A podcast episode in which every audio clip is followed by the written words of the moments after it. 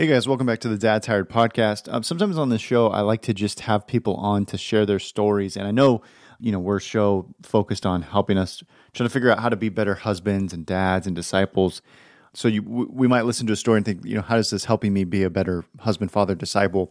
But the reason I do that is because I know as a dad, I have four kids, young kids, and sometimes as a dad, I get so focused on like the here and now, like just trying to figure out my own life and my own family, my own marriage, each of my own kids. And you get so focused on your own family that sometimes you forget, like, man, God is huge and He's doing a story in other people's lives and other families and throughout all of eternity. Like, God is working.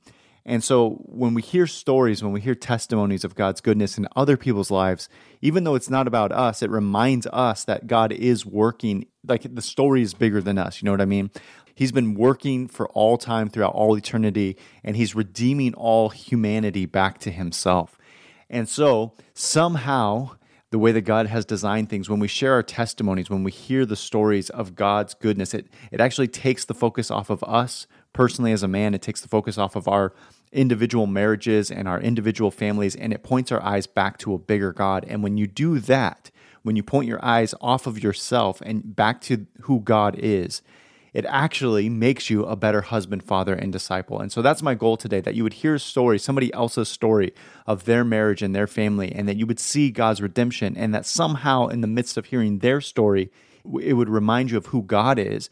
And just being reminded of the gospel truth that God did not bail on his people, but that he keeps pursuing his people. Just being reminded of that somehow is going to make you a better husband, father, and disciple. And so that's my prayer for you as you listen to Paul and Amy's story today. It's intense, it's hard, it's really raw, but man, just seeing the beauty of the way that God shows up in people's lives somehow makes us uh, a little bit more like Jesus and fall a little bit more in love with Him. So that's my prayer for you today as you listen to this story that you would fall more in love with Jesus and it would change the way that you parent your kids, love your wife, and act as a man. I love you guys. I hope you enjoy this episode. Amy and Paul, super, super excited to be hanging out with you guys today. I know that you are jumping around from like award show to late night show to movie premiere. Your lives are super busy in that way. But honestly, I would love to hear like the behind the scenes stuff. Like I'm sure there people could Google your name and and find all kinds of fun like facts about your career. But I had a mentor one time tell me Jerrad, you will die a husband, you'll die a disciple, and you'll die a father. Those are really the only titles that matter. And so our careers come and go, but like mm. husband, father, disciple, that's the kind of stuff that we'll take to the grave. So that's the stuff I'd love to talk to you guys about. But maybe for our listeners, just catch us up like who you are and what you're up to these days. Yeah, thanks for having us on the show, man. I'm new to this podcast, but but there's some people you've interviewed that I really I really admire and respect mm. uh, their work they are as men. So I'm thrilled to be on this and be, be a part of what you're doing mm. in your ministry here in this medium. I grew up in the Midwest, was obsessed with stand up comedy and Saturday Night Live and movies and writing. I wrote poetry and songs and plays and skits and and just kind of I was immersed. I mean, you hear stories about Michael Jordan like shooting hoops long after the sun goes down in his dirt driveway in North Carolina. I was like that, but with film and television. Mm. Nurtured that up until I started to book TV and film stuff and, you know, struggled for about a decade. I would say early 20s to, you know, 20 to 30 was definitely a really trying time. I was like super obese. I'm still out of shape. I will very comfortably say that, but I'm not where I was. I'm probably about 260 something right now. But in my early 20s, I was like 325, 330 pounds. Wow. Probably had 52, 53% body fat. And just, I just overly consumed fast food and alcohol and mm. marijuana. And uh, that was a huge part of my life. Wow. So I kind of had that Chris Farley, John Belushi, John Candy vibe where I just wanted to make people laugh mm. and get paid for it and be everybody's sort of crazy, fat, funny guy. Mm. And I think we all have met people like that, and you always are able to kind of detect that people like that are often hurting Mm. and they're not really treating it. They're just like, what can I bring to the table? Because I'm not like all these other men that I wish I was secretly wish I was like. So Mm. a lot of personal issues there, but my career started to flourish in my late 20s and booked a TV show called Kingdom. And I got to uh, play kind of the village idiot in this MMA family drama show with Frank Grillo and Nick Jonas. Hmm. And there I met one of my one of the greatest examples I've ever seen of a man in my buddy Matt Lauria. Hmm. He's most commonly known for Friday Night Lights, and now he's on CSI. I, f- I forget which CSI. There's like 40 of them, but he's on one of those, and he's just. I met this guy, and he's like, he was, he's like, yeah, I'm sober. When I'm not working, I'm immediately running home to the family. Hmm. I try to stay out of the limelight and just really make it about the work when I have to work, but my family when I'm not. And and I think I admired that, but didn't really understand it because at the time I was just chasing actor land. I Yeah. just I want to be the next Philip Seymour Hoffman. I want to make a million dollars. I want to win an award. Hmm. So even though I admired it, I wasn't really emulating those things I admired. I was kind of still in that status. And every time I would try to lose weight, I would have to gain it for a role. So I took off 35 pounds and put them all back on for I, Tanya. I took off about 15, 20 pounds and then put it back on for Richard Jewell. So as my success in my career was building, I wasn't really doing much self care. I wasn't doing a lot of home improvement on my temple or my brain, my spirit.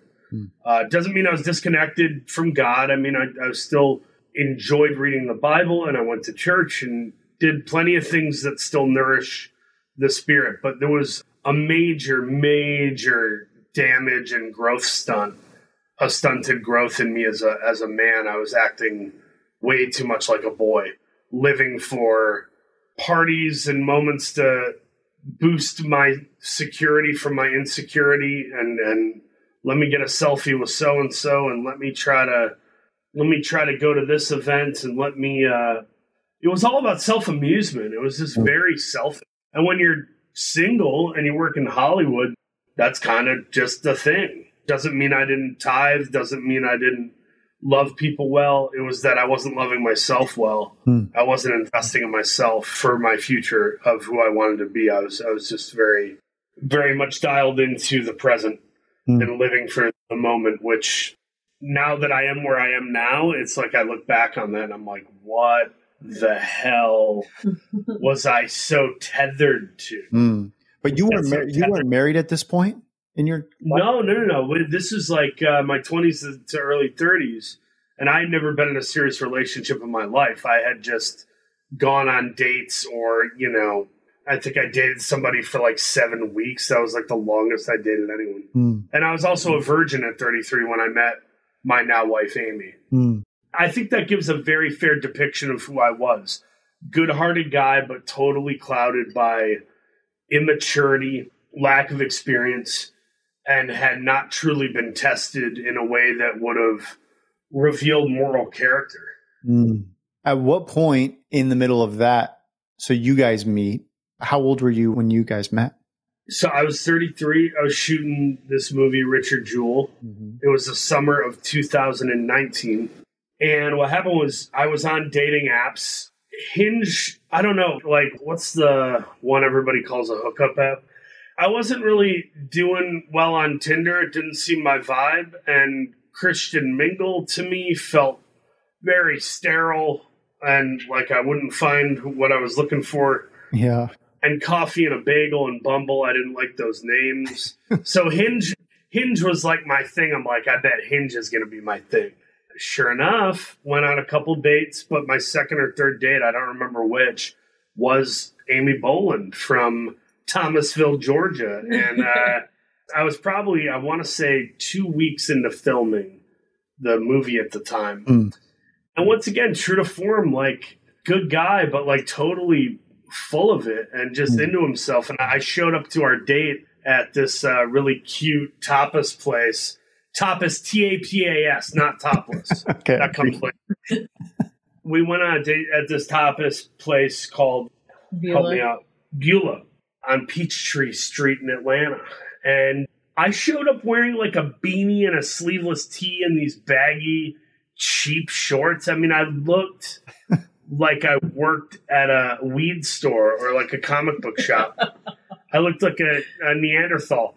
And Amy showed up looking gorgeous and was like dressed to the nines and looked like a boss lady in charge, which I would find out she very much is.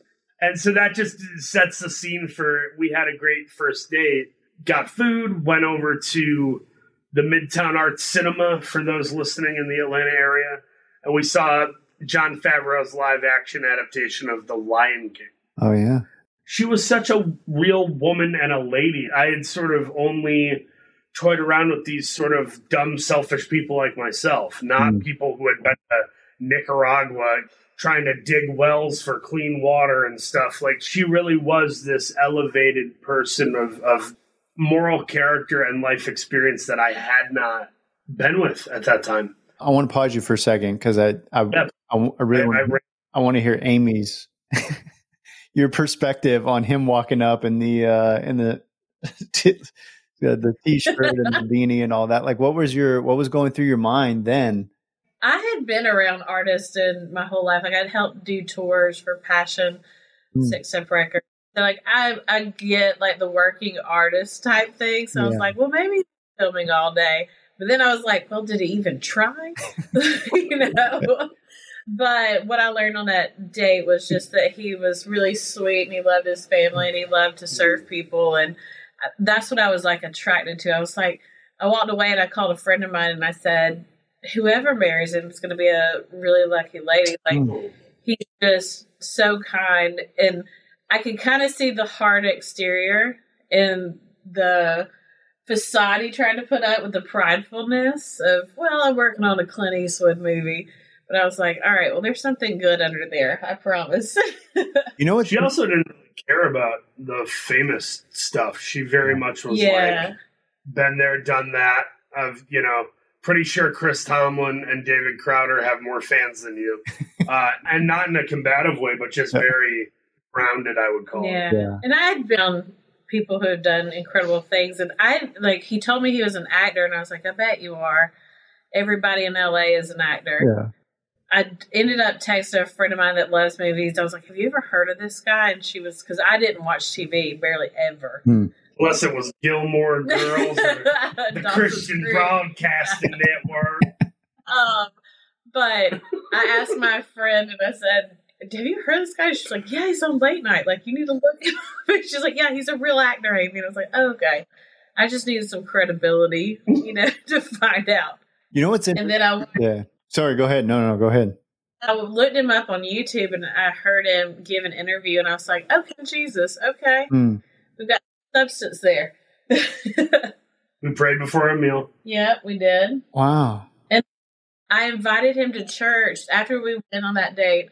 I was only in town for the weekend for a wedding, and I invited him to church. I think he thought it was a second date. Well, yeah, and if I, I, I want a second date, but I was like, well, I probably can't make out with her at church. so I was kind of like, I want the second date to be romantic, not uh, in an environment in which I feel I have to do some sort of elevated spiritual thing yeah. potentially. Yeah. But like my thought behind it was Passion City in Atlanta was my church. And I was like, well, if you're going to be here in Atlanta for a couple weeks, like you need to have community. And I'm very much like a connector of like, mm. you need to feel spirit, you need to be around good people. And I thought it, I just love that church so much. Well, you're you're a builder of community, and so mm-hmm. You were trying to help me out. Yeah. But also, I don't know, maybe you did want to make out during the offering or something. maybe onward Christian soul. we're just making out in the back view. Oh. You know what's interesting? Here, just hearing that piece of your story, I think about one when God says that it's not good for Adam to be alone. Let's make for him a helper. Like just hearing Paul that stage of life you were in, and like God being like, "All right, like the boy stage for you is like we need to wrap that up." you know, like you need a, you need a helper to come alongside of you. Uh, very humbling. You're 100% correct. Yeah. And then, well, I think most dudes can relate to that. That's why I say that, or like that's been their experience too. And then, Amy, I think for you, like one of the greatest gifts that God has given women that it doesn't always seem to translate as heavily to men, in my experience, has been just the gift of discernment, like being able to see the Mm-hmm. potential of who somebody can become. Yeah. And like my wife, I, I was absolutely the same way. Like, and I think most guys would say that, like, I was a boy pretending to be a man, you know, like I was just a boy. And, but my wife somehow could like cut through all the noise and say, like, I can see who you, who God could make you one day. And it seems like that's what you saw in Paul. And that, that's Yeah. really a gift of discernment, you know, to be able to see that.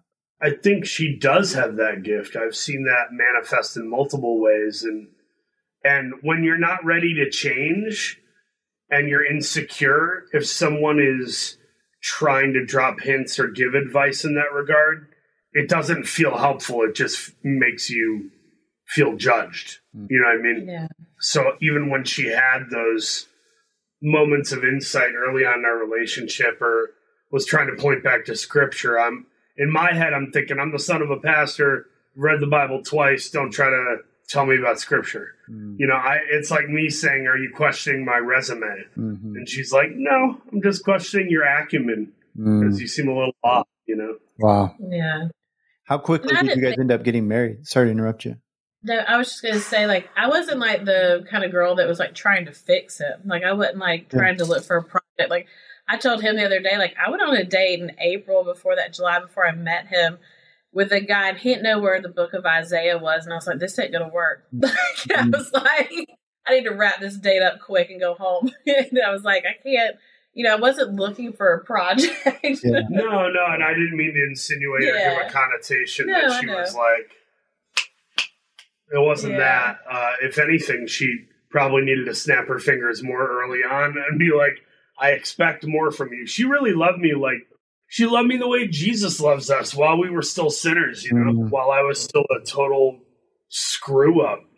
Mm. She didn't care. She knew she loved me, and that was more powerful than the uh, behavioral deterrence, I guess. But yeah, I really think we did get married super quick. I mean, Because from that date, he went. I went to go do a movie in Georgia, and he went to go do film Cruella in London. Mm. I was nonstop in work. To be fair, you were kind of nonstop in Yeah. work. And we really didn't touch base again until December, January, when she's like, "Hey, I'm moving to LA. Let's get together." And I was I like, was "Oh, looking for friends because I had like a handful of friends in Los Angeles, and I was like, "He's a cool guy. I'd love to be friends with him at least." Mm. gonna gonna say that on a witness stand." want to take a lie detector test? You're telling me you didn't want to start carving this piece of beef? Um, no, I definitely planned to meet up with her. Around that time, I started dating somebody that I had met at like an award show. And it was fun, but it lacked depth and it was messy. And I was like, I, I didn't know what the hell I was doing. I just didn't know. And my sister Elise was like, who at times has been the most spiritually sound person I know hmm. she pulled me aside and was like, "The Lord told me that you need to break up with your girlfriend, and God has someone for you, and it's coming soon. So get ready. Wow. Your word is run." And I was like, "Whoa!" Wow. She like took me out to lunch. Like she had never done this before, Mm. and made a whole point of saying all that, and said it was like louder than thunder. Wow. I was like, okay, cool.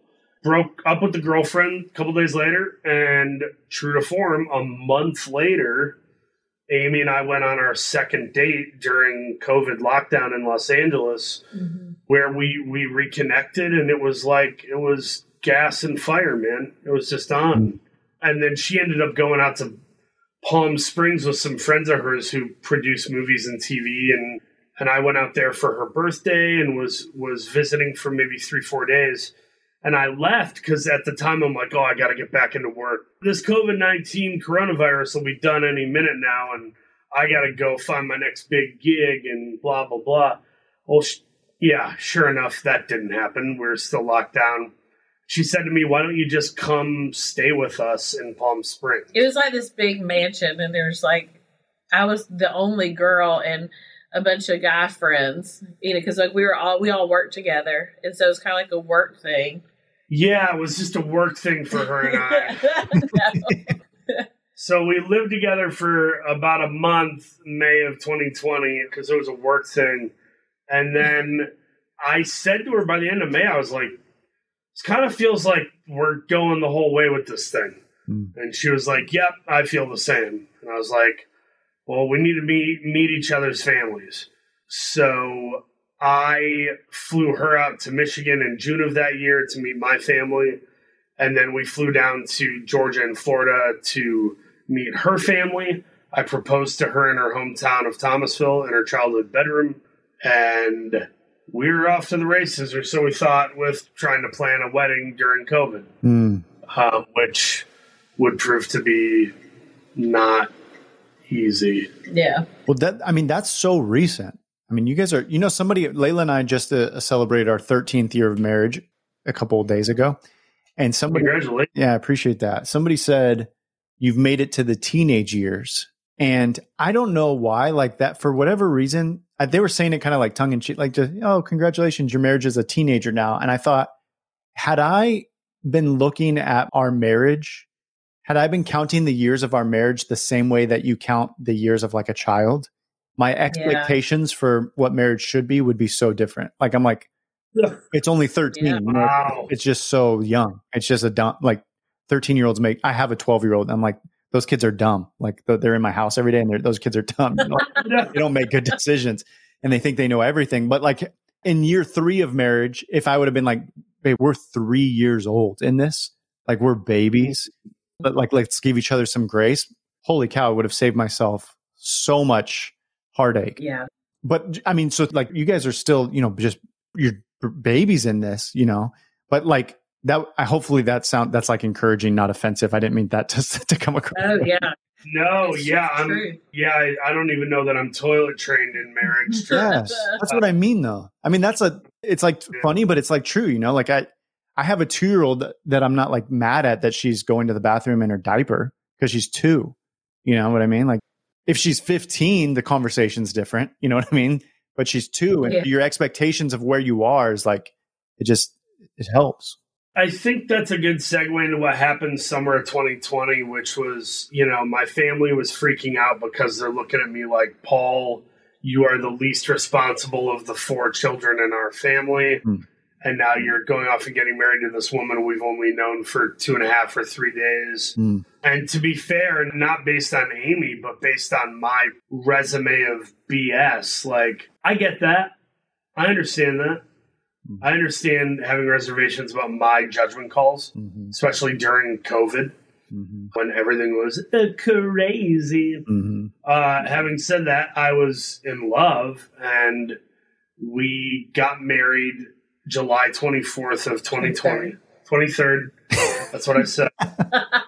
we got married July 23rd, 2020 in West Hollywood on our front lawn of the house we were renting with some other people. And and it was beautiful and it was fun and it did mean something to me. Mar- it it was a real wedding, albeit the the one that would be attended by three, four, five hundred people would have to wait after COVID. hmm We got pregnant a week later Whoa. into which we were trying. She was Yeah. popping prenatal gummies like addicts pop nicotine Because lozenges. I was 37. Yeah, I was Yeah. 37. I was like, all right, I want to have babies before 40. Yeah, yeah, you're ready. She's like, "You really want to do this, right? You want to be a dad?" And I'm like, "Yes, absolutely. No, yeah, of Mhm. course. Divorce isn't isn't an option. We're doing this the whole way." And I was on board, but something happened where there was just a breakdown in communication where I was so used to my family and meeting their expectations, and Amy was kind of like, "Well, in a marriage, we leave and cleave, and we have our own family." Mm. and I was not. I knew that was a thing intellectually, but it, you know, my family all lived in the same like zip code essentially their whole lives Mm. with each. I was the weirdo that went off and moved to LA and worked in Detroit and moved to Chicago and was doing stand up comedy and sleeping on air mattresses. I really was the sort of defector in, of that ideology. So Hmm. it's so embarrassing. I just said ideology. I never, I always say ideology. I think I was like trying to sound smart. That's so pathetic I Um, tracked with you, man. say it honestly though and, and be forthright uh, which is like i'm now in a program of sobriety in which uh, rigorous honesty is a pretty big deal so I, I just catch myself in the moment just stopping everything and going Yeah, I'm full of shit. Man, Um, we could all learn from that. yeah, it's helpful. Don't have to cover your tracks.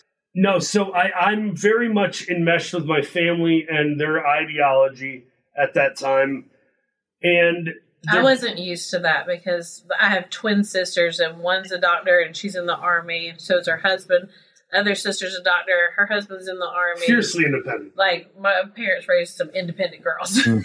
so it's like Wow. when not tell us what to do, like Our That's family's not more happening. hive minded. yeah, And, uh, and so when they're disapproving of Amy or they have paranoia about her, in my state, as like the resume of little things start to build up, it's like small holes sink a big ship. And there were enough small holes that I was like, wait a minute, uh, did I get married too soon? Mm. Do I even know this person that I jumped into marriage and, and soon to be fatherhood with? Hmm. And we found that- out we were pregnant too. was that? We had found out that we were pregnant too around that time. Right, right, right around the time that we found out we were pregnant was when that breakdown communication happened, and and you know there there are things that yeah, I want to be careful how I word this because I don't want to sound overly dramatic, but I would say there are people who grow up in certain situations where if you sleep on the floor your whole life and somebody comes in, they go, "Where's your bed?" and they point at the floor. They think that's a bed. They're not thinking mattress. They're thinking bed. That's where I sleep. hmm So there are certain behavioral constructs and characteristics and codes of behavior in my family that I just like I fall in line with. Like, yes, we don't question this, or yes, we do that. Hmm. And it's really almost like the spirit of religion where you're not being governed by truth, you're kind of being governed by convention. Hmm. And not to put it all on my own family, I would like to reiterate fully that at that time in my life, I was conflict avoidant. Hmm. I was abusing marijuana every single day Hmm. under the guise of, well, I'm doing this to fall asleep at night. It's like my sleep medication. Hmm. But then also during doing it during the day or waking up high or what have you. And I was just like fearful and stupid and immature. So I let those things fester. And then someone in my family had said the term narcissism, and suddenly the enemy used that on me where I was like, okay, well, now I'm going to look through that pair of glasses Hmm. upon every interaction I've ever had with my wife. And I'm going to let paranoia and fear reign over the truth. Hmm. Now, had I been communicating with Amy and just sitting her down and saying, hey, we have to talk about this, let's go to a marital counselor, let's basically treat the wound like you would physically, we never would have had any trouble. We literally would have just gotten through it. Hmm. Yeah, but he had like packed up his stuff and left because he was going to do a movie. I separated two months after we were married, September 23rd, 2020. Like, And- wait, wait, hold on. So, like, separated, like you had to go for work, or separated, like I am No, questioning. no, everything? separated like, hey, I don't I don't know if I trust you. I don't know if you're being honest with me. Wow.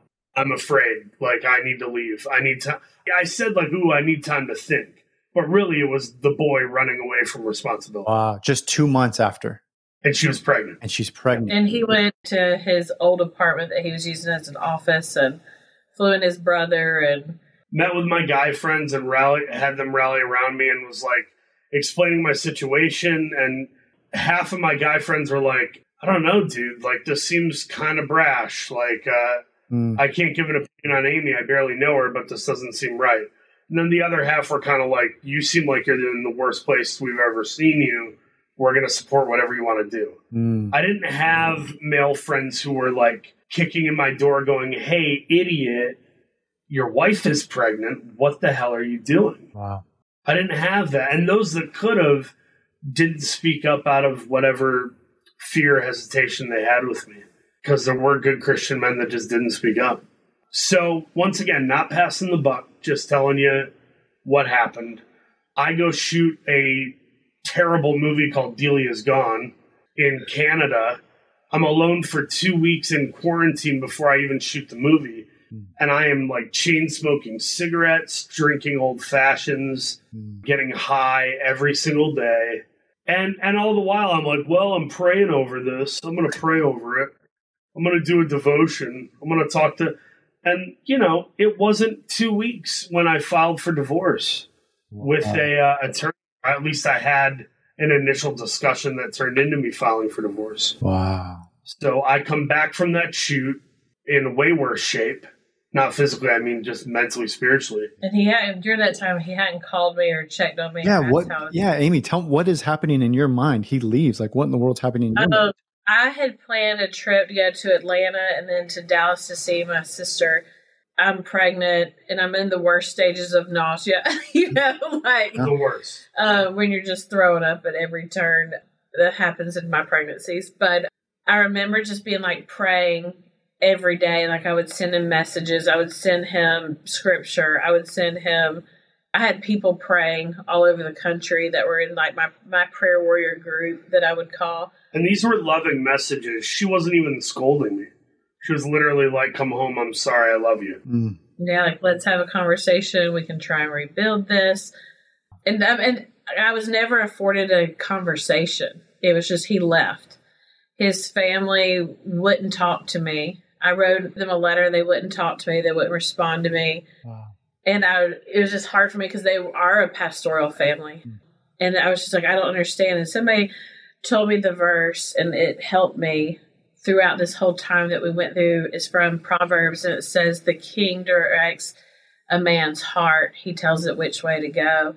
Is like a river; he tells it which way to go. And that person was just like, I mean, only God can change his heart, Mhm. and only He can turn his heart where it needs to go. And she was like, "You stay faithful. You keep praying." and God's going to reward that faithfulness. And we don't know how. Like mm. it may not be in the favor that you want, but God will reward the obedience to stay faithful in praying for your husband. And that was something I felt the Holy Spirit tell me was like, even if Paul is not faithful to the commitment that we made, that doesn't let me off the hook to not be faithful to the commitment I had made. Wow. Wow. And so Um, it was pretty rough because like I hadn't heard from him, and I remember I went for a walk, and I saw that he was FaceTiming me, and I was just so excited because I was like, maybe he wants to call and like talk, and you know, let's have a conversation. I had an idea that he might be back in town, like because again, he hadn't spoken to me, Jeez. and I picked up the phone, and he was like, "How are you?" and I was telling him some stuff that was going on with the pregnancy. Like I had passed out in the Target parking lot just from exhaustion, and it like this woman found me and was like knocking on my window, like. And I was just telling him some stuff like, "This is hard. Like this is hard." And I was like, "I just miss you." And I don't know if you were drunk or high, but I could tell something was off with him. Mm. no, I think I'm seriously malfunctioning. I don't think I was loaded. Yeah. But then that's when he said, I think we made a mistake. And so I got a divorce. I filed for divorce. And I was like, what? And I was like, Paula, we have a baby coming. Like, I'm two months pregnant. Wow. Like, you didn't even talk to me. And like, my heart was just shattered. I remember just everything in me just feeling, yeah, because like, I loved him so much. And then to feel like your heart's just shredded. Like, the only way I could describe it is like if someone were to take your heart, like a piece of Parmesan cheese, on a grater, Mm. and that's what I felt like my heart was doing, because I felt like everything had been ripped Mm. apart in my heart. I had a process server outside waiting to go to the door to deliver the papers. She wouldn't answer the door. They followed her to her doctor's appointment. So she's there to hear the baby's heartbeat for the first time, and she gets served papers in the parking lot. Like as I'm walking in, because that was the next day. Which it doesn't matter that I didn't intend for it to be there. It was still awful. Yeah, obviously. I walked. I was. We're getting out of the car to like park, the valet the car, and to go hear the baby's heartbeat for the first time. And this man just started calling my name. And you look when somebody calls your name, and the man handed me a stack of papers. And my friend was with me, and she was like, "We're not doing this right now." Mm. She took the paper, threw them in the back of the car. Then I walked in to the doctor's appointment, and I was just telling my doctor I was just shaking my friend was mad. She was like, she was like, I can't believe this. And she, the doctor let me listen to our son Harris's heartbeat for the first time. And she took a video of it because I was like, I did want it videoed, like seeing and hearing the baby's heartbeat for the first time. And you can just see in that video, like, I just start weeping. Mm. I remember my heart just like beating and I couldn't believe that this was happening. for the sake of this isn't a three hour podcast, so for the sake of uh, details within reason, I go to shoot a movie called Queenpins. Hold on, hold on, Uh, hold on, Paul. So I'm okay on time because I want to catch this for a second. Even hearing Amy retell that portion of your guys' story, what comes up as you hear that? Me wanting to beat the shit out of myself. Mm, That's one way of putting it. Yeah, I just, I do, I mean, the resume of faults is never going to feel okay going down. It'll always be an apple with a razor blade. You know what I Hmm. mean? yeah. I go to shoot a movie called Queenpins, and once again, I'm in the same city or vicinity as her. I'm in Pomona. She's in West Hollywood. It's not that far away. Jeremy Treat. and I'm I'm uh, I'm on set with Vince Vaughn explaining the story to him, and he's looking at me like I'm crazy. He's Mhm. like, "It's I don't know, Paul. It sounds like something you could probably figure out. Like this isn't doesn't sound that extreme. This is normal. People go through things." And I just kept like I remember being so stubborn, as if like, "Well, Vince doesn't get it," and he was looking at me like. I love you, buddy, and I love working with you. You're a good guy, but this sounds crazy. Mm, I remember telling Kristen Bell, and she looked at me like she wanted to throw up. And only later did I realize, like, oh, that's that I left a very bad impression on her. Mm. I still haven't gotten to make an amends on that or talk to her about it Mm. because I just don't see. It. mm, But she also gets it. Her husband Dax has been very open about his his substance abuse problems the same way I, I have with mine. But yeah, I I start doing marital counseling with Amy under the advisement of Jeremy Treat, who's a terrific pastor and buddy of ours at Reality LA in Hollywood. mhm. I didn't know who his pastor was, but a f- pastor, a friend of mine in Tallahassee, was like, "What church do you go to?" Got me connected to him. So the day I was scheduled to talk to Jeremy because I like texted him was like, "Paul's left me. I'm pregnant." I was like, "Is there any way that you can talk to him?" Because I was like, "He's not seeking wise counsel clearly." So the day that I got served the divorce papers, I already had a call scheduled with Jeremy like 30 minutes later, Wow. which was such a good Yeah. thing. Yeah. Well, What you got? And I looked at it too like I'm going to do this to kind of humor Amy. I don't feel different, but in it, you know, Jeremy was nailing me on stuff, just saying like, dude, do you realize you don't have grounds for divorce? Do you realize you're trying to exit the marriage as quickly as you entered it?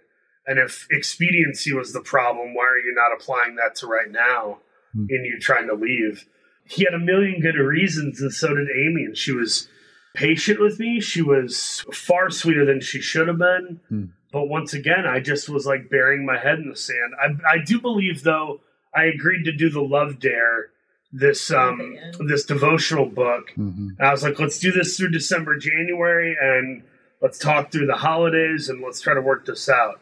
So I'm doing that, and that's genuine, but I'm still like bumping up against this thing that is not allowing me to just surrender. That's the best word I can use for it. I'm not surrendering to God. Hmm. In that time, I'm also like being tongue in cheek, like, oh, this Kirk Cameron stuff. Ugh, uh, what are we doing? This is so dumb. January of 2021, I book the biggest role of my life as an actor in this show called Blackbird. At the time, it was called In with the Devil, which is just interesting to Mhm. note. Mm, And I'm getting ready to play a serial killer. So, third week of January, I believe it was, I hit Amy up and was like, it was like January 25th mm-hmm. of 2021. And I said, I don't think this is going to work out. I think I need to move forward with the divorce. He had the attorney. He didn't even. He wouldn't answer any of my calls or talk to me. He just had the attorney do it. I thought we did speak, though. Like we spoke, but you said you needed to think about it. Re- regardless, that same day that I dropped that bomb on her, somebody went on Twitter and just started lambasting me, which I deserved, but like I didn't know who it was from, and the details were very intimate. To which I thought, okay, well, Amy's attacking me on Twitter and trying to ruin my career now. Hmm. It was like uh, tagging Variety, Hollywood Reporter, Deadline, famous filmmakers, friends of mine. wow. And it was like there were details that I only told Amy, like the fact that I had gone to like rub and tugs multiple times in my past. Probably four or five times, Mm, and in different places I was filming, like uh, Atlanta for I, Tonya or in Thailand for The Five Bloods. Hmm. And I'm not proud of that. I certainly don't do that anymore Mm. and haven't since I think the fall of 2019 in that regard. But I basically was just shocked that that ended up on the internet and that that was being tweeted out about me. Hmm. And the enemy used that for me to immediately blame it on Amy, who didn't do it. It was just somebody in the grapevine of conversation who knew enough about our stuff, clearly a friend of hers or a family member or something.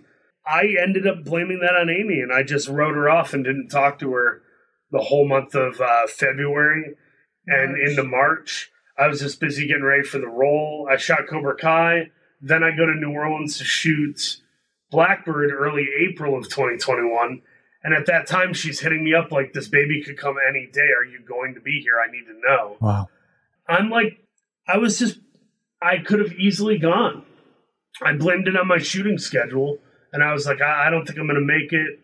I can't be there. I'm trying to provide for you by working this job. And he didn't even tell me that part. He told Excuse me after excuse. he told me through the co-parenting counselor. Hmm. Um, like the co-parenting counselor said, Paul will not be there. Like he wouldn't get on a video call with me to like even look at me Mm. to tell me. That that was hurtful because like you go into this thing like okay we're gonna be parents and then you have somebody else tell me and he said I can't- can't be here for a number of reasons and I was like there is no reason why you shouldn't. Correct. Yeah. So I don't show up at the birth. I watch it on FaceTime. And then I, I don't meet our son until Memorial Day weekend. We have a great three days. And forgive me, I do have to wrap up some of this. I mm. can't tell you every everything I've ever done here. But Memorial Day weekend, I see him and her. We have the greatest time of my entire life. I report back to everybody, guys. This is the greatest weekend I've ever had. Amy was amazing. Our son is gorgeous. This is awesome. But I'm still stubborn. I'm still like in this stupid, crazy place of believing that I somehow know better and can't turn back. Hmm. I think part of it is just you go so far in one direction, you don't want to turn around. Yeah. You don't want to admit defeat. You don't want to surrender. At that time, I'm drinking and ingesting a ton of marijuana. I have a night where I, I fool around with somebody I run into in New Orleans. I'm still married, but filed for divorce. I'm acting like I'm not married anymore. And I have a night where I go out to a strip club and spend like $5,000 and I'm thinking about suicide while I'm sitting in the strip club. Wow. I got drunk and I like headbutted my laptop and broke it and went out and spent that money. And it was the darkest moment of my life thinking about suicide while you're alone in a, a strip club. Mm. But what I realize now is that guy just really hated himself and the enemy wanted him to kill himself. Mm. I genuinely believe the principalities were like, let's make sure Amy and Harris come up without you. Wow. And I dealt with suicidal ideation in the past, so this wasn't a new thing. And we hadn't heard from him since June at that point. Yeah. So July of 2021, I decided to get California sober. I'm still using marijuana, but I stopped drinking and I stopped watching pornography. So I cut out porn and drinking, and I think I'm in some good place. But once again, I'm just I'm trying to get through the divorce proceedings. That fall, Amy and I do this mediation thing where we're like trying to figure out who gets what and I'm trying to pinch every penny and I'm I'm acting as if she's ripping me off or something when all she's trying to do is be a stay-at-home mom and take care of our son. And he still hadn't called to like talk, so he went No, from not all. June to October without even asking about it. No, we FaceTimed. At the end of October. We didn't FaceTime at all that summer. Mm-mm. Oh God. No. God, I didn't even remember that. Hmm. Yeah, so the entire time I'm just sending her a ton of money and not showing up. I'm acting like this is something I'm paying off and providing for. There's no emotional engagement. There's no thoughtfulness. And Amy would tell me later, like, dude, you could have been a plumber making 20 grand a year. I would have preferred that version of you that's present in our Yeah. lives than the guy who sends a bunch of money and is being completely heartless hmm that fall, I'm finally coming back to be in our son's life and to show up. I hadn't seen him in almost six months. And as I show up, I'm, I have that same trepidation and, and conflict avoidance and all these fears and paranoia. But I, I entered into this program. Obviously, you can guess which program it is. They say that we shouldn't talk about it. It's called Anonymous. I, I think that's insane because if you don't talk about it, it doesn't embolden other people to do it. Mm. So I got into AA. I got a sponsor. Hmm. And on day 89 of my California sober, I admitted to all of them through tears that I had been lying to them and I wasn't truly sober. Wow. So I started my day count over at one day, October 26, 2021. And the next month, I spend a couple weekends with her and Harris, and it's super fun. And Amy's still being gracious. We still have time to turn back the clock and not get divorced. And I'm trying to make that last minute decision. I think it was late November. I started taking Zoloft and Trazodone. Hmm. Zoloft for depression, anxiety, Trazodone for sleep. And I'm still kind of getting off the marijuana of it all. I'm only a month into being off of that dependency. So when I could have turned back and should have and had all the advisement of in the world to like, hey, you can stop this, I cut off contact with her early December. Because at Thanksgiving, he came and spent time with my family, and They were incredible. I asked him, I was like, please, please, because I knew he was about to go start filming again for Cobra Kai. I was like, please just think about what it could look like if we tried again. Just, I, And she was also trying to prove like your fear of my family coming down on you for all that you've done or omitted to do. That's just a fear. That's not reality. If you come here, they're going to treat you well. These are Christian people who understand forgiveness and want to embrace you. They just want you to be here for me. Wow.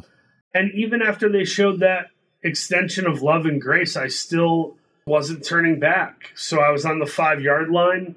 I was like, I just need to, you know, break the plane here. And on December 15. 15th of 2021, we were officially divorced. And I had some people ask me, they're like, Do you, how do you feel? Do you feel better? And I was like, No, there was no peace. No peace. It was, it was so obvious Hmm. that I had royally screwed up. We spent Christmas Eve and Christmas Day and then New Year's Eve together. And it was so obvious. It was like God was like, You need to go win her back now, dummy. You had a lot of time to turn back and you didn't. So we, was, we were divorced for 15 days before. Before I kissed her on New Year's Eve.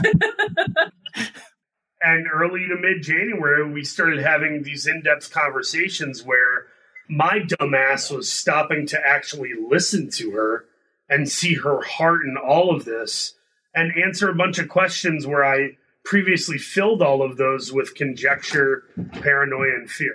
Hmm. So, yeah, January, we started like redating each other.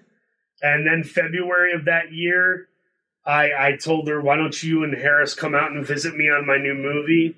I was shooting a movie with Sydney Sweeney in New Mexico. And they came and it was like a dream come true. It was like everything I ever wanted. I had my wife and my son with me on a film shoot. It's a movie I'm proud of. Mm. I'm coming home to them at night and we're eating meatloaf and snuggling and like it was everything I ever wanted. And suddenly things like suicidal ideation, they just never came back. Hmm. And so March of that year, I was like, well, after I wrap this movie, I got to go tell my family what's happening because clearly we were headed toward remarriage. And I go and tell my family, and there's like admittance of certain things where they're like, yes, we overreacted. Yeah, you were psychotically immature, and most of us were just afraid that you had made yet another big mistake, and we wanted you to be able to move on and Hmm. have it not define your life. Little did they know it's defined me for the better because we got remarried May. Don't tell me. Don't tell me. We got remarried May 14th Mhm. of 2022. Sorry, brain fart. I'm a man. Yeah. Amy says to me it was so funny because she's like, she's got this sweet sassiness about her. It's a southern girl in her. can take the girl out of Thomasville, but you can't take Thomasville out of the girl. She says to me, she goes, You know, you got to re propose to me, dude. Just because we have a marriage date set in Calabasas and you might have bought flowers and a collared shirt, like, you better get on your knee again. So I was like, Oh man, she's right. So I decided to get a tattoo of her name on my finger. I have tattoos, but they're all from Michigan. I haven't done them out here. So I'm buddies with Pete Davidson. I hit him up and I go, dude, I need someone to do tattoos. You have 700 of them. Who can you recommend? And this this woman, this young woman named who goes by the name of Cat Ghost Cat on Instagram. She comes out to the house one night, and I tell Amy, I'm like, "Oh, I'm filming all night. I'm not going to be able to see you tonight. Just go to bed, and I'll see you in the morning." It's the night before we're going to get remarried, and and really, I just snuck this tattoo artist up to our pool house above our garage to give me a tattoo for 90 minutes. My buddy, this guy Simon, was with me, and he's like, uh, "Hey man, I got to leave. I'm really tired. I got to bounce." And I'm like, "No, no, no. I will pay you fifty dollars to stay here until this is done." And he starts cracking up laughing. He's like, "Why?" And I'm like, "If my wife finds me up here with a woman, it doesn't matter if we are baptizing children. I will get the crap kicked out of me." So he sticks around. I finish it off. The next morning, I repropose to her on bended knee with a slice of her favorite cake from Hansen's and uh, her favorite drink from Starbucks, and and I There it is. showed her that that says Amy. There it is. Angel. We got remarried. We tried to get pregnant yet again, and what was the day you found out? It was in August, I think we found out. So we started trying in like late June. June, early July. Yeah. So about six weeks later, we were pregnant with baby number two. Wow. and uh, we're on this journey now where I'm a year and four months sober. Hmm. She's on baby number two, due early April. and uh, listen, I need every bit of help I can get. I'm in a program. I have a sponsor. I have a personal therapist. We have two sets of marital counselors. Which Jeff and Cheryl Scruggs, if you've never heard their Oh story, my gosh. they committed adultery and they got divorced, and then 10 years later, they got remarried. Wow. And so they've become just like mentors and friends of ours that have. and She, they wrote a book called I Do Again. Mm. And they have been incredible. This couple, can I say? Yeah. this couple, Tom and Christine Rubino, have also been marital counselors for us based out of Florida, and they have been absolute miracle workers in our lives. And uh, and what I've learned is like, listen, I thought I was a really good guy uh, until I was tested in a moment where I had to make a really tough decision, and I made the wrong one over and over and over again in perpetuity. And yeah, I want to beat the ever living crap out of that guy. And I hate that old version of me. But I also know that God hardened Pharaoh's heart to tell Yeah. his story. Mm. Uh, why am I any different? Wow. So this is a story God wanted to tell. Yeah. It should be a lesson to a lot of people too that like God doesn't hate when you watch rated R movies because the Bible and a lot of the stories he tells are pretty hard R. hmm Ours was, and uh, and now we're on the other side of it. Yeah. and and I just realized now that like my everything I thought I wanted, I just don't I don't care about anymore, Mm. dude. Like I care about being accepted in Hollywood. I don't care about winning a bunch of trophies. I don't care about being anybody's anything. All I want to do is be kind and accountable. Mhm. I want I want to show up for Amy and my kids, and I want to show up as an actor because I do take pride in my work. I want to do things with excellence and honor God and what I do on screen too. Wow. I have so many thoughts. I know you, we got to wrap up here, but first, thank you for sharing that story. I don't know if how many times or if you shared that story before, but that's incredibly powerful. So thank you guys for reliving that. I know that it's hard to sometimes, even sometimes when I tell our story all these years later, it will make Layla cry. So I know that that can Yeah. bring up real pain. So thank you for sharing your story. Two, Paul, I know you've been winning a lot of awards lately. I feel like we need to make a giant award for Amy because uh, she's the clear award winner in this story. Just incredible, Amy, your faithfulness to the covenant, which is really what when that's like a big takeaway for me. It wasn't it wasn't just like a contract. You broke your end of the contract, so I'm out of mine. I, I have every right to leave, but you honored the covenant of marriage, which is just so beautiful. And then lastly, I, I I just want you guys to again here. I know that you have a team around you and people around you who are pouring into you and and rallying around you. But God is all about His story, His grand Mm. story, and His story is He should have bailed because we all turned our back on Him a bazillion times, and a, Yeah. and a billion times He could have said, I'm out, I'm out, I'm out. And he didn't. He stuck around. And your story of marriage is a micro picture of that bigger story. And uh, you said that and you know it, but I just want you to hear it again from somebody who just heard your story for the first time. Like he has set you aside for his glory and for yeah. for your good. And I think that your story, out of all the the amount of views that you'll get on uh, from people watching you in shows and theaters and streams and all that stuff, the biggest story that you will ever tell and the most powerful one will be the one that you just told, and that's of God yeah. redeeming you so that he can point all of humanity back to him and says, look at how messy you were. And I still chased yeah. you down with my great love. And so uh, you guys are just telling a really amazing, beautiful gospel story with your marriage. And I'm so grateful that I got to hear part of it. Thank you. Um, Thank you. Yeah, man. Also, like, I think for the women listening to, or anybody listening, like, be helpful if you told them what you were, what all you were doing to stay faithful in that time like the prayer wall and everything. Oh, like, yeah. tell them all the stuff you did um, that like amounted to that that extent of uh, fortitude because it's really it's really amazing.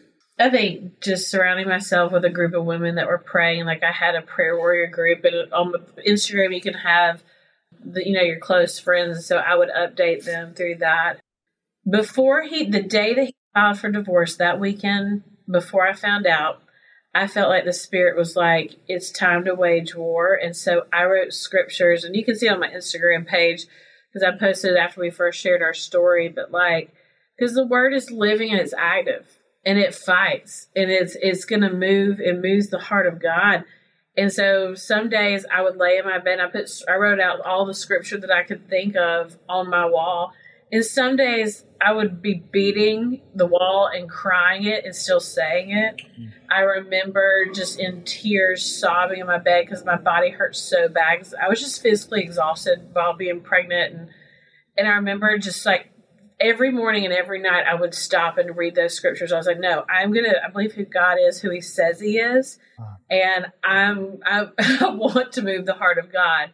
And I remember being outside a post office and my doctor had called to tell me that we were having a boy. I remember beating the steering wheel and saying, God, you can't have, or, or uh, telling the enemy, like, you can't have my family. I'm pleading the blood of Jesus over my family, over my husband. Wow. You know, that, it, like, worship is a weapon, too. Natalie Grant has a song that says, Worship is a weapon. And I have a whole playlist called Fighting Words on Spotify that a friend of mine started with me, and I just played that on loop for probably two years. And I remember my pastor's wife, and I helped plant Passion City DC, and Ben Stuart is the pastor there, and his wife Donna is a good friend of mine. And she told me one day, because I was like, I, I don't know if God's going to do it. Like, I just don't know. And she said, Sometimes God will give people over to their sin. Mm. And she said, That's when you have to keep trusting Him. Mm. And I was like, That's so true. Kristian Stanfill had a song, a Miracle Breakthrough Power, and in it, it says, if God is in it, then the story's not finished. As long as He's in it, the story's not finished. And I just clung to that. I just clung to it, and they were in concert in Tallahassee, and I went to go visit them because I used to work with them. Kristian was just praying over us and our family, and he was like, Amy, God's not done. He's not done. And as I rolled into the parking lot that day, they sent me the final divorce papers wanting me to sign them. Wow. And I was like, God's not done. And I remember after we were divorced, Paul was going to a wedding, and I said, Paul, I want you to listen to those words, and I hope we say them again one day. I was very outright with like I was going to speak life. Yeah.